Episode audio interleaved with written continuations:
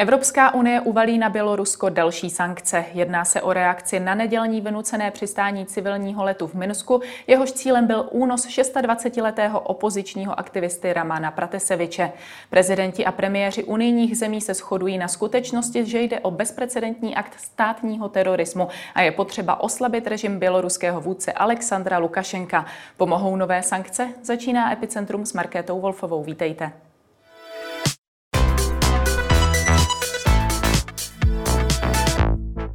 Ve spojení jsem s místopředsedkyní Evropské komise Věrou Jourovou. Dobrý den. Dobrý den. Připomenu vaši prvotní reakci na vynucené přistání civilního letu. Až takhle daleko může diktatura zajít, aby umlčila kritický hlas a napadla svobodu projevu, unesla letadlo, aby zadržela novináře a aktivistu Ramána Prataseviče. Demokratické státy by měly stanout společně, bránit své hodnoty a jednat. Co byste přidala dneska eh, k těmto svým slovům? No, já musím přidat asi něco, co vás nepřekvapí, že je na tohle potřeba reagovat. E, protože to, co se stalo, je nejenom letecké piráctví, je to útok na evropské letadlo, na evropské občany, na evropskou suverenitu, když si uvědomíme, že to byl přelet z jednoho evropského e, místa nebo města do druhého.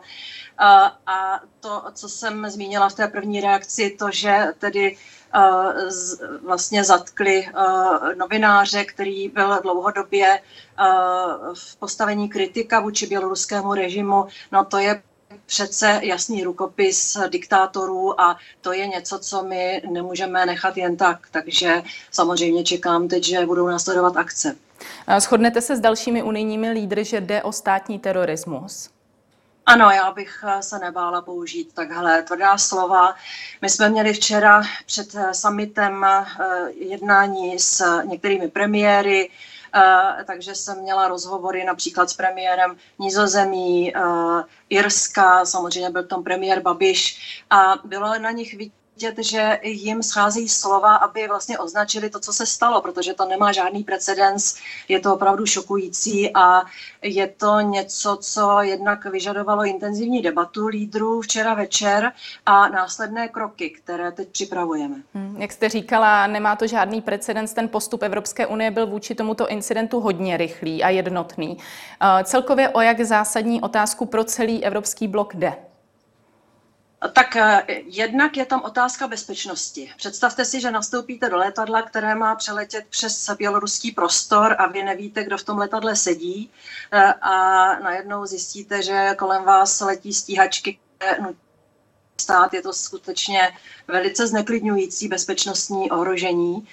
No a samozřejmě, že my se taky díváme na celou tu situaci v Bělorusku dlouhodobě, na to, eh, jak tam proběhly eh, prezidentské volby. My jsme neuznali výsledky prezidentských voleb, neuznáváme prezidenta Lukašenka, eh, podporujeme všemožně boj běloruských občanů za svobodu, podporujeme možnost konání dalších voleb. No a vidíme, že to, co se vzedmulo, jednak ten vnitřní tlak občanů eh, na to, aby byli svobodní, aby eh, ten režim skončil a jednak ten zahraniční tlak, zejména ze strany Evropské unie, eh, tak vyvolává takovéto drakonické reakce ze strany Lukašenkova režimu, které, jak jsem říkala, jsou bezprecedentní a na které teda reagovat samozřejmě budeme.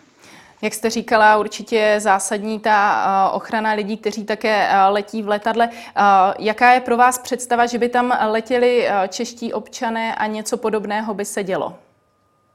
No tak samozřejmě, ať jsou to čeští občané nebo, nebo občané jakéhokoliv dalšího státu, myslím, že mají právo na to, aby měli ty to leto, svoje cestování letadlem zabezpečeno po všech bezpečnostních stránkách a tohle eh, je situace, kterou bych nepřála nikomu. Já si to ani neumím představit, jak těm lidem asi muselo být. A samozřejmě si neumím představit, jak je teď eh, panu Pratasevičovi, protože to, co jsme včera viděli, ty záběry, že on eh, pravděpodobně už eh, byl vystaven nějakému fyzickému násilí, přitom jeho vyjádření, které jsme viděli večer, které přenášela běloruská oficiální televize, to jsou velice zneklidňující skutečnosti a obrázky. Já velice myslím na něj, myslím na jeho rodinu, myslím na jeho přítelkyni, která byla taky zadržená.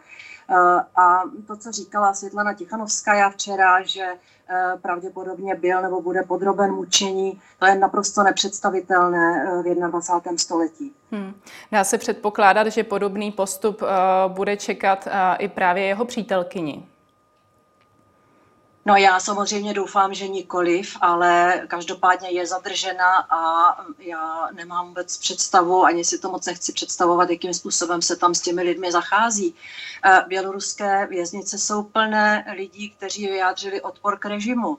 Eh, když jsme eh, rozhodovali o tom, jakou finanční pomoc vyčleníme z evropského rozpočtu právě pro občanskou společnost Bělorusku a pro rodiny těch, kteří jsou zatčení, tak se hovořilo o 35 tisících lidech. Takže to je represe naprosto neuvěřitelného rozsahu v souvislosti právě s videem, kde vystoupil aktivista, tak řekla byste, že bylo nějak autentické, nebo většina lidí totiž říká, že rozhodně autentické nebylo a že k této výpovědi byl hodně donucen. Takže sdílíte tento názor? Já se přikláním k tomuto názoru a myslím, že mě přesvědčil rozhovor s otcem Eh, pana Prataseviče, protože on říkal, to nebyl můj syn, takhle on nemluví, bylo vidět, že je pod tlakem, že je zmanipulován, že vlastně ne, ne, nemluví svými slovy, byly na něm i viditelné stopy nějakých úderů, takže já si myslím, že tohle eh, určitě nebyl autentický projev eh, toho novináře.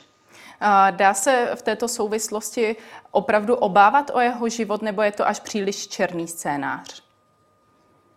No tak podle některých eh, expertů na takzvané běloruské právo mu může hrozit až 15 let vězení. Taky jsem slyšela, že by mu mohla hrozit, mohl hrozit i trest smrti, takže a myslím, že je naprosto správné, že teď nastal takový obrovský tlak i ze strany mezinárodních organizací. Eh, včera lídři přijali eh, prohlášení a vydalo se prohlášení, které vyzývá běloruský režim, aby okamžitě propustil eh, oba zajaté a aby jim nechal volný pohyb, což by pravděpodobně znamenalo, že by znova opustili území. Pan Pratasevič už, myslím, od roku 2019 žije v exilu a proto je vidět, že z dobrých důvodů, že samozřejmě pro lidi, kteří jsou takhle výraznými odpůrci režimu, tak je eh, velice nebezpečné pobývat na území svého státu. Věříte, že Bělorusko tomu tlaku eh, Unie přeci jenom uhne a propustí ho? Já bych si to moc přála a ty tlaky nejsou jenom z Unie, už tady máme vyjádření Spojených států, nepochybně se tou situací teď možná, jak spolu mluvíme, eh, zabývá i, eh, zabývají i zástupci Severoatlantického paktu. Je tady obrovská vlna podpory ze strany novinářských syndikátů a novinářských kruhů. Jsem velice ráda, že se k takovému kroku odhodlali i čeští novináři, Eh, viděla jsem tu reakci, ale jestli to bude dost silné, aby pan Lukašenko rozhodl o propuštění, o tom mám velké pochybnosti, bohužel. Co by se stalo, kdyby skutečně nebyly propuštění? Může Evropská unie anebo i NATO dále sílit ten tlak? Co všechno se může stát? My máme k dispozici jasně daná pravidla pro takovéto situace. Když, jak říkám, takováto situace je to opravdu velmi vyhrocené a velmi, velmi nečekané. Eh, my máme k dispozici diplomatické a, a ekonomické sankce. To znamená klasická situace vyhošťování diplomatů, to už proběhlo mezi Lotyšskem a Běloruskem nevím, jestli budou následovat další státy, to se, o tom se teď jedná. A máme k dispozici možnost rozšiřovat sankční list, sankční seznam, na který dáváme ty, kteří právě jsou za takovými to činy, za takovými to akty. A uh, my už máme dneska poměrně bohatý sankční seznam, co se týče Běloruska a předpokládám, že se bude doplňovat budeme hledat osoby, které mají přímou zodpovědnost tady za to, za, za to letecké piráctví nebo za ten únos letadla. A čemu já věřím, že ještě by mohlo více zapůsobit, mohou být ekonomické sankce, které taky podle mého názoru nejsou vyčerpány a které bychom mohli posílit. Na ty konkrétní osoby, které jsou do toho zapojené, se dají využít jaké sankce? Třeba uh, znemožnění cestování do, na, do daných zemí nebo uh, jak to probíhá? Tak jsou tam dva základní momenty, jednak znemožnění cestování na evropské území a jednak zmražení majetku. Uh, Takže telné. Když si ještě zrekapitulujeme uh, i vlastně to doporučení, co se týká přeletu uh, nad běloruským vzdušným prostorem, respektive doporučení nepřelétat tam, uh, celkově Evropská unie zastává ten názor, že by jednotlivé sankce neměly nějak zasahovat běžné obyvatelstvo. Nicméně tyto letecká omezení by přece jenom je zasáhla. Není to trošku protimluv? No samozřejmě, že, že bohužel eh, jaká, jakákoliv sankce, i ty sankce ekonomického charakteru, o kterých jsem mluvila, eh, bohužel se projeví na, eh, na obyvatelstvu, na občanech Běloruska. Mm, a ty přelety nebo ten zákaz přeletů, tak včetně teda zákazu dosedání na evropská letiště pro běloruská letadla, to je samozřejmě něco, co se může dotknout běloruských občanů. A tady my máme na mysli prioritně bezpečnost eh, evropských občanů, eh, občanů Evropské unie. Proto ty zákazy přeletů a myslím si, že je to naprosto přirozená a nutná reakce na to, co se stalo. Názor, který se liší, je pohled Kremlu. Ten unijní postoj kritizuje a už včera mluvčí ruského ministerstva zahraničí Maria Zacharovová připomněla, jak v Rakousku nuceně přistálo letadlo s bolivijským prezidentem Moralesem tehdy kvůli snaze zadržet bývalého technika amerických tajných služeb Edwarda Snowdena. V čem se tyto případy za vás liší? No, tak evropská eh, nebo ruská propaganda, ruská vláda samozřejmě využije všechny takovéto argumenty, které spochybní kroky Evropské unie a zlehčí to, co jsme viděli, co se stalo ze strany eh, Běloruska. Takže eh, vždycky jsou vytaženy případy, které nesnesou srovnání. Myslím si, že něco jiného je vlastně tímhle způsobem nečekaně přesměrovat let, let, let toho letounu Eh, vyděsit tím ty, ty pasažéry a ohrožit, ohrozit je, anebo pokud je to uh, oznámená akce, koordinovaná akce, která znamená, že účelem je zadržet uh, vlastně stíhaného člověka, na který je vydán zatykač. Takže to byl ten případ Snowdena. Je to tedy za vás zcela nesrovnatelné? Srovnatelné. Ty sankce, které Evropská unie už v minulosti na Bělorusko uvalila i vzhledem k loňským prezidentským volbám, zdají se vám nyní s odstupem nedostatečné nebo je vlastně dobře, že přijde další zesílení? Zesílení je naprosto nutné, my musíme reagovat a jak jsem říkala, moc různých nástrojů nemáme. Jestli si dobře pamatuji, tak na, na reakci na prezidentské volby, ale hlavně na represe, které následovaly, eh, tak tam bylo, byla dvě doplnění toho sankčního seznamu, byly kolem toho velké debaty, eh, eh, zejména zda na ten sankční seznam dát i prezidenta Lukašenka, ale my máme ještě velké rezervy, je tam řada dalších lidí, kteří podporují režim, firm, které podporují režim právě v tomhletom eh, konání, které vidí Evropská unie jako nepřátelské, takže nepochybně ten sankční seznam bude znova doplněn.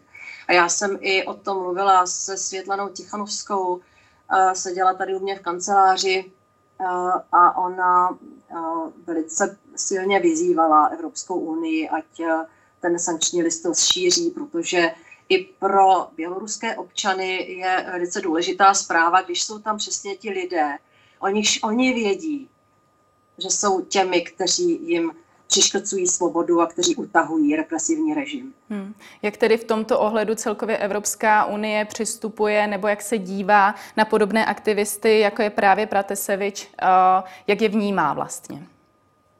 No tak eh, já nevím, jestli to slovo aktivista tady má, eh, jestli je to správné označení pro mnoho lidí, aktivista má určitý negativní náboj. Pro mě ne tedy, ale pro mě je to profesionální novinář, který dělá svou práci.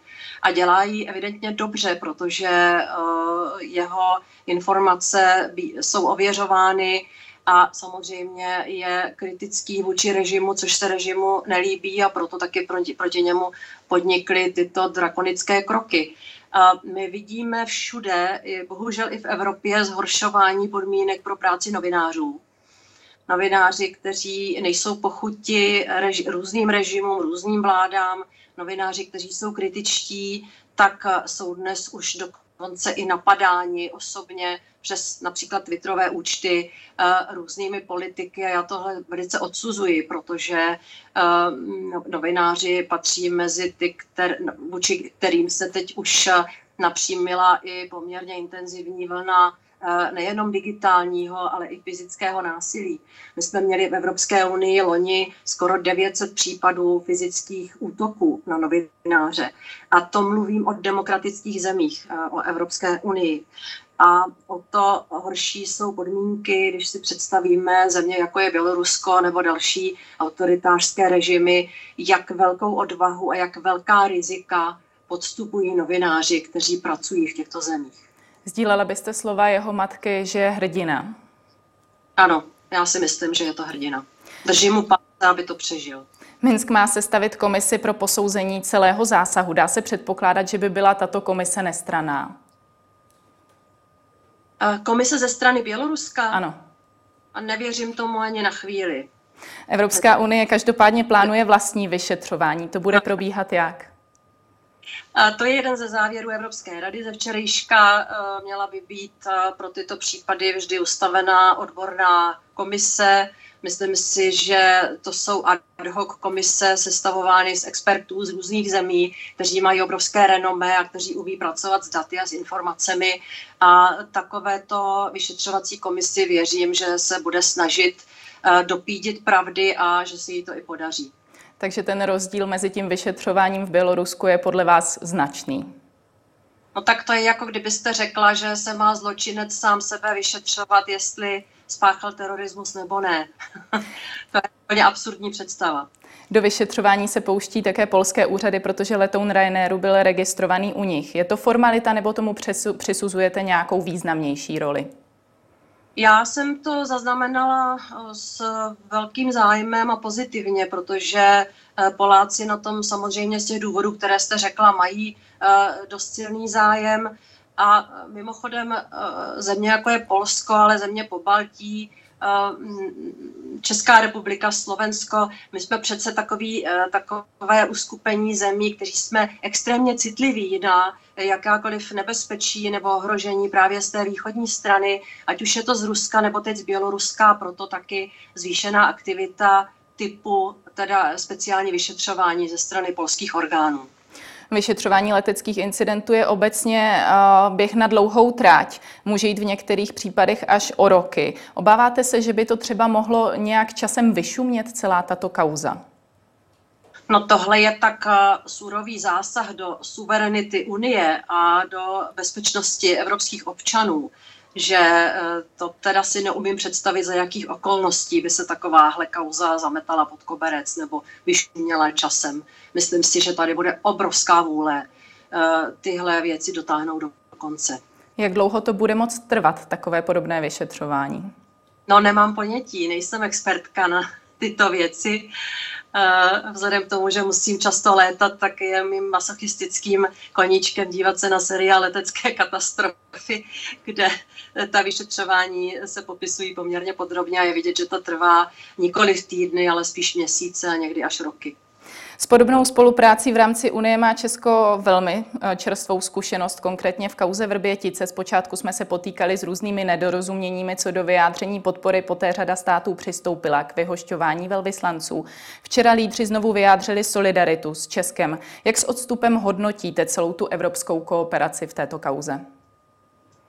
No, já jsem trošku zklamaná tím, že nedošlo k té koordinované akci, ke koordinovanému vyhoš, vyhošťování velvyslanců. E, myslím, že jako, jako Češka jsem čekala, že ta reakce bude silnější. E, zase jako Češka, která působí v institucích a vnímá to prostředí, ten kontext, tu psychologii těch e, procesů, tak a docela chápu, že ta reakce nebyla silnější. Jednak, že ta vrbětická kauza už je staršího data, zatímco třeba na kauzu Skripal se reagovalo hned, byla to čerstvá záležitost, čerstvý šok z toho, že se chemické vlastně zbraně, dá se to tak říct, použili i, i vůči civilnímu obyvatelstvu. Takže tam byla ta reakce silnější. Myslím si, že to chtělo trošku razantněji a jasněji si říct o to, co vlastně Česká republika chce. Což se moc nepodařilo hned v tom eh, prvním týdnu po té, co došlo k oznámení eh, eh, toho, kdo stál za vrbětickými výbuchy. No a pak si myslím, že hrály roli i matoucí různá vyjádření našich nejvyšších představitelů na téma, jak vlastně vypadal ten výbuch, kdo ho způsobil a co, co o něm víme. Takže je to souběh několika různých faktorů, které jakoby oslabovaly e, tu českou pozici e, v tom, aby, abychom dostali lepší reakci. Já si ale myslím, že jsme nedostali málo, protože e, ministři zahraničí hned reagovali, vyjádřili podporu Včera to prohlášení bylo velice silné, bylo to v kontextu širší debaty o Rusku. A viděli jsme taky přímo vyjádřenou solidaritu ze strany některých států právě tím vyhošťováním. A tady chci znova poděkovat především Slovákům, kteří přišli s velice rychlou reakcí. A, a samozřejmě oceňuji i, i reakce dalších států, kteří se k tomuto nelehkému kroku odhodlali, protože vidíme, že vyhoštění diplomata znamená reciproční akci ze strany Ruska, a o to větší je, myslím, potřeba ocenit takovéto solidární kroky. Takže se možná především dalo dělat o něco víc, hlavně z naší strany. Já jsem to pochopila tak, že tam byl i určitý problém, že nebyli spojenci informováni předem a že na to nebyli lépe připraveni, že neměli víc informací o těch zjištěních z vyšetření což se mi lehko říká, když eh, nejsem u toho a vím, že eh, vlastně vyšetřování takovéto kauzy, kde je podezření na, na teroristický čin, eh, že to podléhá vysokému stupni utajení a že se samozřejmě s těmi informacemi musí zacházet velmi opatrně, nejenom z hlediska toho, co se dá zveřejnit, ale i kdy se dají komu poskytnout informace. Takže upřímně nevím, jestli bylo možné informovat spojence třeba předtím, než se e, ta kauza e, vlastně vysvětlovala české veřejnosti. Na chvíli se také zastavme u toho, co určitě nejen každého Čecha zajímá. Blíží se léto volno dovolené. Začínají se zavádět covid pasy. Epidemie je v řadě zemí na ústupu. Co byste vy doporučila nejenom Čechům, jak pojmout to léto a cestování? Mm-hmm. No to se ptáte, to je pravé. Já se těším, že pojedu domů, že nikam nebudu muset. Ale k tomu doporučení Uh, no, uh, já si myslím, že by bylo dobré, uh, ale je to fakt můj osobní názor, uh, neopouštět Evropu, využít možnost toho zjednodušeného cestování díky covidovým pasům, z kterých já mám radost, že jsme se na tom tak rychle dohodli, že se, že se to bude realizovat. Myslím si, že evropské státy, evropské destinace jsou velmi lákavé, že jsem moc ráda, že těch 800 tisíc Čechů, kteří každoročně jezdí na to své oblíbené místo do Chorvatska, že tak budou moci učinit, aniž by museli nastudovat, jaké jsou pravidla vstupu do Rakouska, do Slovinska a do Chorvatska, protože tam jsme teď před covidovým pasem. To je situace, kterou zažívají lidi dneska. No a samozřejmě jako lety mimo Evropu, tam, kde je naprosto jasné, že je ta situace bezpečná, nejenom z takového toho obecného bezpečnostního hlediska, ale samozřejmě i ve vztahu ke covidu. Pořád jsme ve speciální situaci, nebude to normální léto, ale snažíme se přiblížit normálu co nejvíce a umožnit cestování, aspoň teda ideálně v rámci Evropské unie. Tolik Věra Jourová, díky za vaše odpovědi. Děkuji vám za váš zájem. Hezký den. Přeji. Naschledanou. A to už je pro dnešek z Epicentra vše. Nezapomeňte následovat opět zítra od 15. hodiny. Na viděnou.